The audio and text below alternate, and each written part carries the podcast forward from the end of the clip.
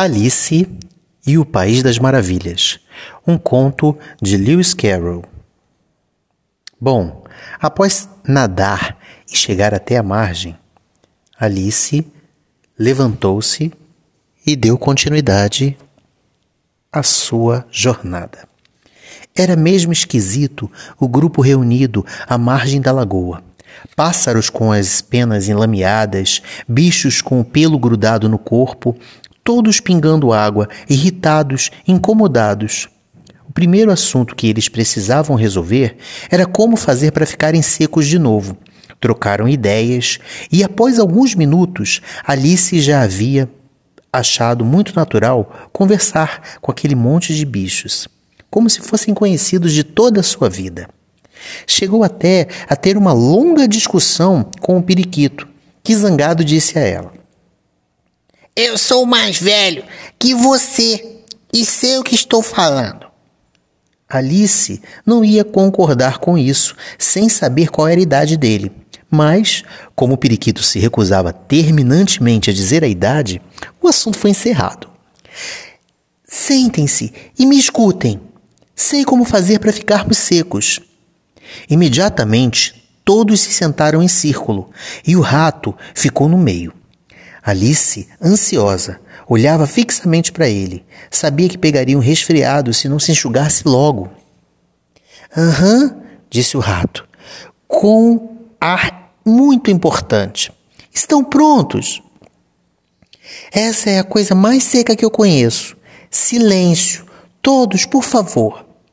William, o conquistador, cuja causa foi apoiada pelo Papa, recebeu também o apoio dos ingleses, que precisavam de líderes, pois viverem às voltas com usurpação e conquista.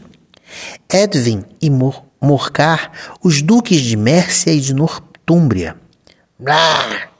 disse o periquito, tremendo de frio. Desculpe, disse o rato com educação, mas franzindo as sobrancelhas. O que foi que disse? Nada, respondeu o periquito. Pensei que tinha dito alguma coisa, disse o rato. Vou continuar. Edwin e Morcar, os duques de Mércia e Nortúmbia, declararam-se a favor dele. Até mesmo Stigan, o patriótico arcebispo de Cantuária, achou uma coisa aconselhável. Achou o quê? perguntou o pato. Achou uma coisa, respondeu o rato irritado. Deve saber o que uma coisa quer dizer. Eu sei muito bem o que uma coisa quer dizer quando eu encontro uma coisa, disse o pato. Geralmente é um sapo, é uma minhoca. A questão é, afinal, o que o arcebispo achou? O rato não deu atenção à pergunta e continuou. Achou uma coisa aconselhável ir com Edgar Hadlin ao encontro de William e lhe oferecer a coroa.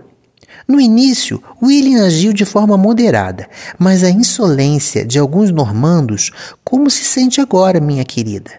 Disse, voltando para Alice. Mais molhada do que nunca, respondeu a menina com voz triste. Não parece que isso vá me secar. Nesse caso, disse o Dodô, levantando-se solene. Proponho que a reunião seja suspensa, para que sejam adotadas medidas urgentes. Fale de modo que se entenda, gritou o filhote de águia. Não dá para entender a metade das palavras complicadas que você diz, e acho que nem você sabe o que está dizendo. Baixou a cabeça para esconder o riso, mas outros pássaros riram também e dava para ouvir. O que eu ia dizer, disse o Dodô ofendido, é a melhor coisa para nos secar é uma corrida eleitoral. E o que é uma corrida eleitoral? perguntou Alice.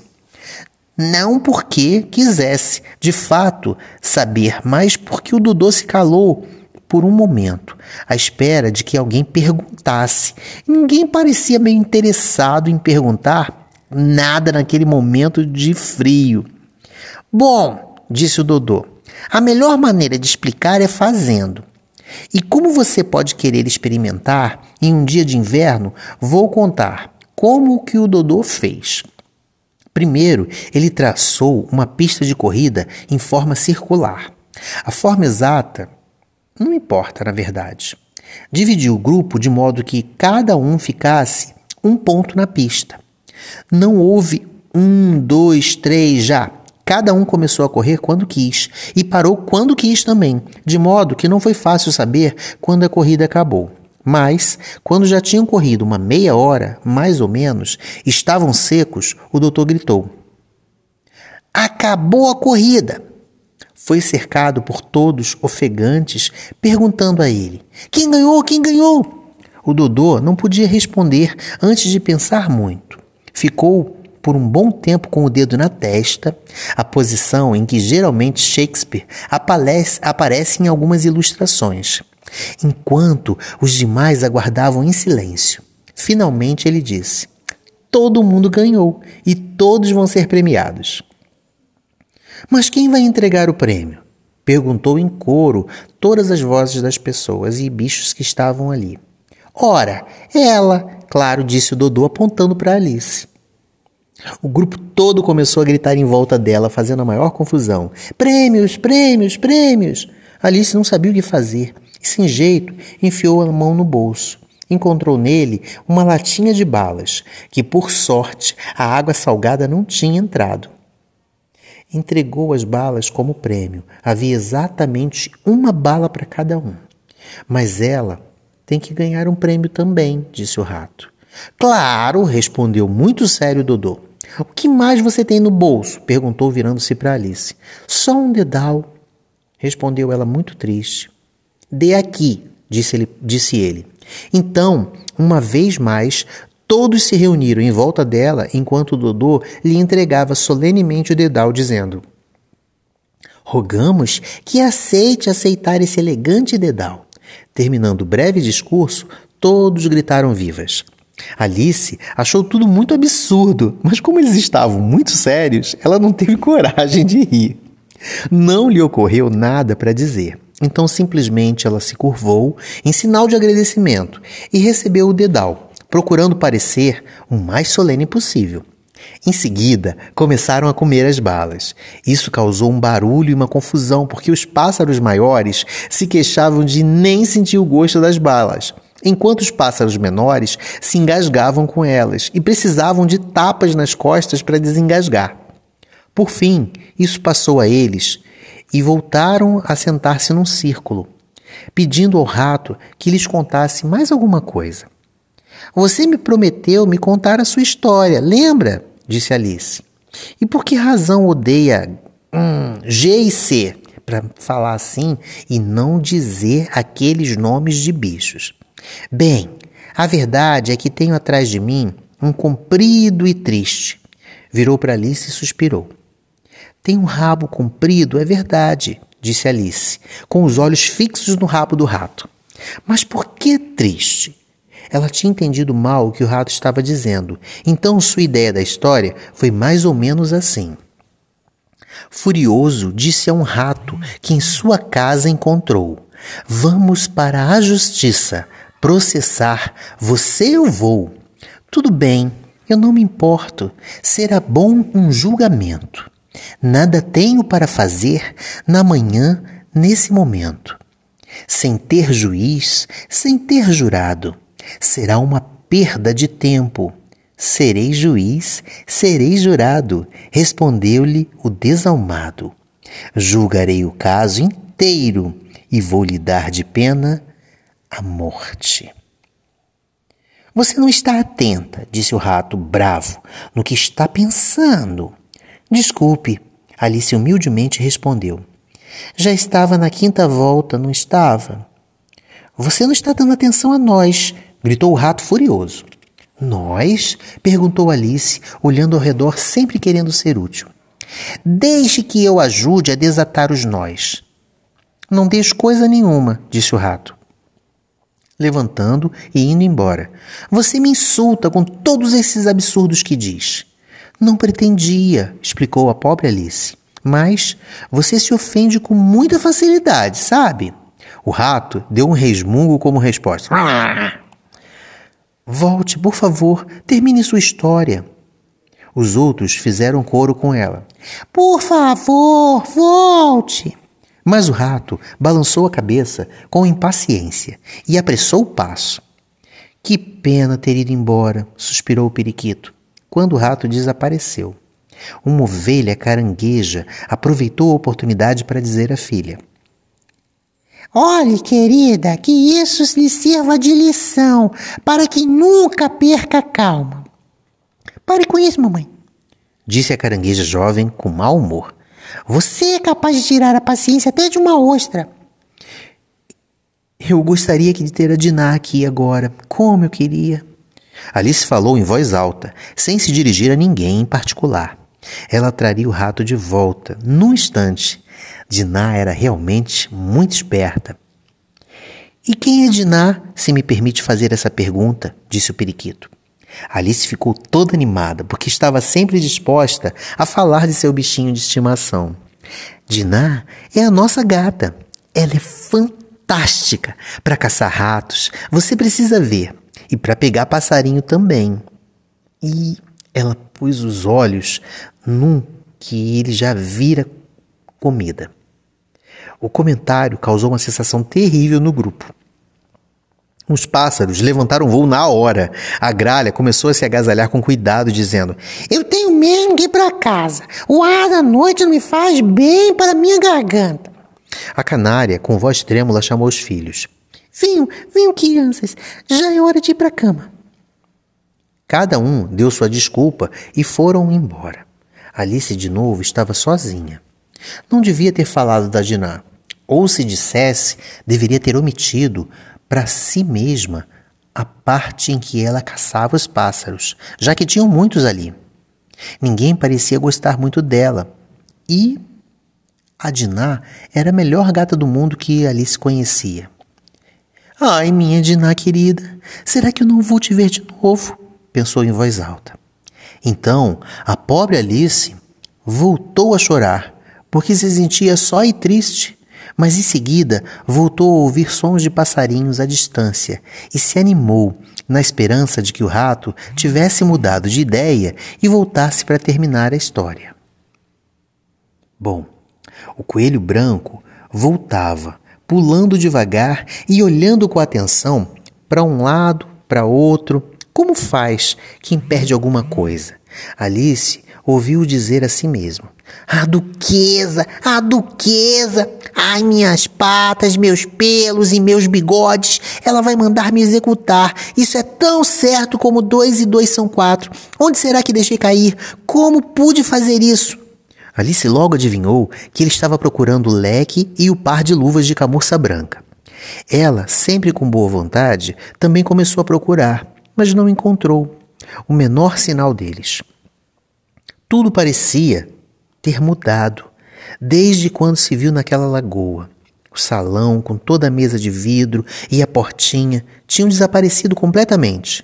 Assim que o coelho avistou Alice procurando algo, gritou zangado com ela: Ora, Mariana, o que está fazendo aqui? Corra imediatamente para casa e me traga um par de luvas e um leque. Rápido, vá! Alice ficou tão assustada que correu na direção que ele apontava, para um lugar que ela nem sabia onde era, mas tinha medo de lhe dizer que estava cometendo um engano. Achou, acho que ele me, me confundiu com a empregada dele, disse ela a si mesma, enquanto corria. Vai ficar surpreso quando souber quem sou eu. Mas é melhor ir buscar seu leque e suas luvas. Isso é, se eu conseguir encontrá-los. Chegou uma casinha muito bonita, com uma placa de metal bem ilustrada na porta que tinha gravado o nome: Coelho B. Entrou sem bater, subiu correndo as escadas, com medo de encontrar a verdadeira Mariana e ser expulsa da casa, antes mesmo de encontrar o leque e as luvas. Que coisa esquisita, disse Alice. Receber ordens de um coelho. Imagino Diná me dando ordens. A babá me chamando: Senhora Alice, vem aqui e se prepare para o passeio. E eu respondendo: Um minutinho, tem que vigiar esse buraco até a Diná voltar para que o rato não fuja. Mas se ela começasse a dar ordens para as pessoas, não iam deixar Diná lá em casa por muito tempo. Nesse momento, entrou num quartinho bem arrumado, com uma mesa perto da janela, e sobre ela, como Alice desejava, um leque e dois ou três pares de luvinhas de camurça branca. Ela os apanhou e já estava saindo do quarto quando pôs os olhos numa garrafinha perto do espelho. Dessa vez não tinha nenhum rótulo com as palavras Beba-me. Mesmo assim, ela destampou a garrafinha e a levou à boca. Sei que alguma coisa interessante certamente vai me acontecer. E é o que acontece sempre que eu bebo ou como alguma coisa. Então, vou ver o que faz essa garrafa. Espero que me faça crescer de novo, porque já estou muito cansada de ser uma coisinha tão pequena. E foi isso mesmo que aconteceu. Mais rápido do que ela esperava, não tinha bebido nem a metade do que continha na garrafa e sua cabeça já batia no teto. Teve que se dobrar para não quebrar o pescoço. Soltou a garrafa. Chega!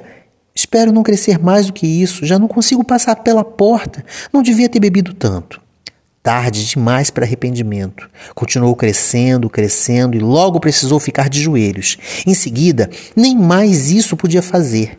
Experimentou deitar no chão, com um cotovelo contra a porta e passando o outro braço em torno da cabeça. Continuava crescendo, como a última tentativa, pôs um braço para fora da janela e enfiou um pé pela chaminé. Haja o que houver, já não posso fazer mais nada. O que vai ser de mim agora? Por sorte, o efeito da garrafinha mágica havia acabado e ela tinha parado de crescer, mas a situação era um bocado incômoda e, como não parecia haver jeito algum de sair do quarto, dá para entender que ela, por que, que ela se sentia tão infeliz. Era bem mais agradável lá em casa, pensou Alice. Não estava sempre aumentando e diminuindo de tamanho, nem recebia ordens de ratos ou de coelhos ou de qualquer outro animal.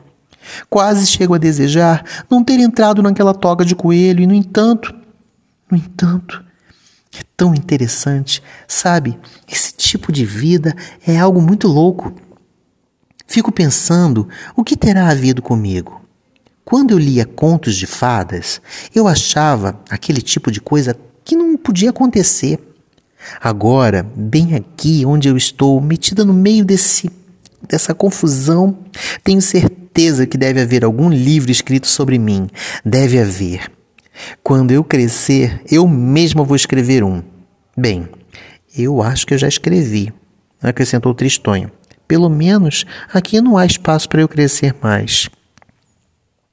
Mas então ela pensou: quer dizer que eu nunca vou ter mais idade do que eu tenho agora?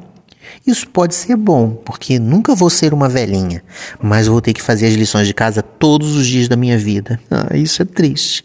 Isso não é legal e não me agrada nem um pouco. Ah, Alice, sua boba, respondeu ela a si mesma. Como eu ia conseguir fazer as lições aqui? Mal tem espaço para mim, imagine para um livro de escola, cadernos e lápis e tudo mais. E assim ela continuava perguntando, ora respondendo, uma conversa consigo mesma. Minutos depois percebeu uma voz lá de fora e calou-se para ouvi-la. Mariana, Mariana, disse a voz, dê cá minhas luvas já! Ouviu o barulho das patinhas na escada, sabia que era o coelho que vinha atrás dela e começou a tremer a ponto de balançar a casa. Esquecia que agora era cem vezes maior do que o coelho e não tinha o menor motivo para ter medo dele. Nesse instante, o coelho chegou à porta e tentou abri-la, mas a porta abria por dentro, e além disso, o cotovelo de Alice a mantinha trancada. Ele não podia abrir. Alice ouviu dizer: Vou dar a volta e entrar pela janela. Ah, não vai mesmo, pensou Alice. Quando imaginou que o coelho estaria embaixo da janela, ela estirou a mão para fora, como quem quer pegar uma, alguma coisa que está do, do outro lado. Não pegou nada, mas ouviu um gritinho agudo, um barulho de queda e outro vidro se quebrando. Imaginou que ele devia ter caído numa estufa de pepinos ou qualquer outra coisa parecida. Ouviu uma voz furiosa, que era do coelho. Pat, Pat, onde você está? Uma voz que ela nunca tinha ouvido respondeu. Tô aqui, patrão, tô colhendo maçãs. Colhendo maçãs? disse o coelho furioso. Vem aqui imediatamente e me ajude com isso. Mais barulho de vidro quebrado. Agora me diga, Pati, o que é aquilo na janela? Tá com jeito de ser um braço, patrão. Um braço? Seu burro, onde já se viu um braço daquele tamanho? Ocupa a janela toda. Tá certo, patrão. Ocupa, mas que é um braço, isso é. Bem, pois ele não tem nada que está ali. Vá lá e retire aquele braço. Um... Fizeram um silêncio os dois. Depois, Alice ouviu uns cochichos, como: Patrão, não estou gostando nada disso. E faça o que eu mando, seu covarde. Então, ela esticou a mão para fora de novo, fez o movimento de quem quer pegar alguma coisa e dessa vez ouviu dois gritinhos agudos e mais som de vidro quebrado. Como eles têm estufas por aqui, pensou Alice. O que será que vão fazer agora? Se o que é que se o que querem é me puxar pela janela, bem, eu gostaria que conseguissem. Eu não quero ficar aqui por mais tempo, sem dúvida. Esperou e por mais alguns minutos não ouviu nada. Então percebeu o ruído de rodas de carrinho e de várias vozes. Conseguiu ouvir o que diziam. Onde está a outra escada? Ué, só trouxe uma. A outra está com o Bill. Bill, traz aqui, rapaz. Põe nesse canto. Não, é preciso amarrar as duas primeiro. Não alcanço nem a metade. Não, elas vão resolver. Não precisa de tanto. Bill, pega essa corda. E será que o telhado aguenta? Olhe, está te... essa telha está solta, está caindo, cuidado. Quem fez isso? Foi o Bill, eu acho. Quem vai descer pela chaminé? Não, eu, eu não. Pode ir. Isso eu não vou fazer, não mesmo. O Bill faz. Bill, o patrão está dizendo para você descer lá pela chaminé. Ah, então é o Bill que vai descer pela chaminé, disse Alice. Assim mesma. Parece que jogam tudo nas costas do Bill. Bill, além do nome ser o nome próprio, também significa conta, isto é, uma lista de despesas que devem ser pagas. Essa é a tradução da, da palavra inglesa bill. Note como a conta vai para o Bill. Esse personagem vai reaparecer mais à frente na história. Não queria estar no lugar dele. A lareira é muito estreita, mas acho que consigo dar um chutezinho. Enfiou o pé pela chaminé e o máximo que podia e esperou até ouvir um bichinho. Não podia saber qual era. Arranhando e rastejando logo acima de seu pé. Esse é o Bill. Deu um bom chute e ficou esperando para ver o que acontecia. Ouviu um coro de vozes. Lá vai o Bill! Aí ouviu a voz do coelho. Você aí, perto da cerca, pegue-o! Silêncio e depois confusão de vozes. Levante a cabeça dele. Dê um, golpe de, um gole de conhaque. Cuidado, ele pode se engasgar. Como é, amigão? O que aconteceu? Conte tudo pra gente. Então, Alice ouviu uma voz fraquinha, bem fininha. Esse deve ser o Bill, pensou. Bem, eu sei o que houve. Não precisava, mas obrigado. Estou melhor agora, mas ainda meio atrapalhado. Não dá para contar. O que eu sei é que algo pulou em mim como se fosse um boneco de molas e eu voei feito um foguete. Foi mesmo, amigo? Disseram as pessoas que os bichos que estavam do lado. Precisamos queimar a casa, disse o coelho. Alice então gritou o mais alto que podia: Se fizerem isso, eu ponho a Diná atrás de vocês. O silêncio foi mortal. De imediato, Alice pensou: o que será que eles vão fazer agora? Se tivesse um pouco de juízo, retirariam o telhado.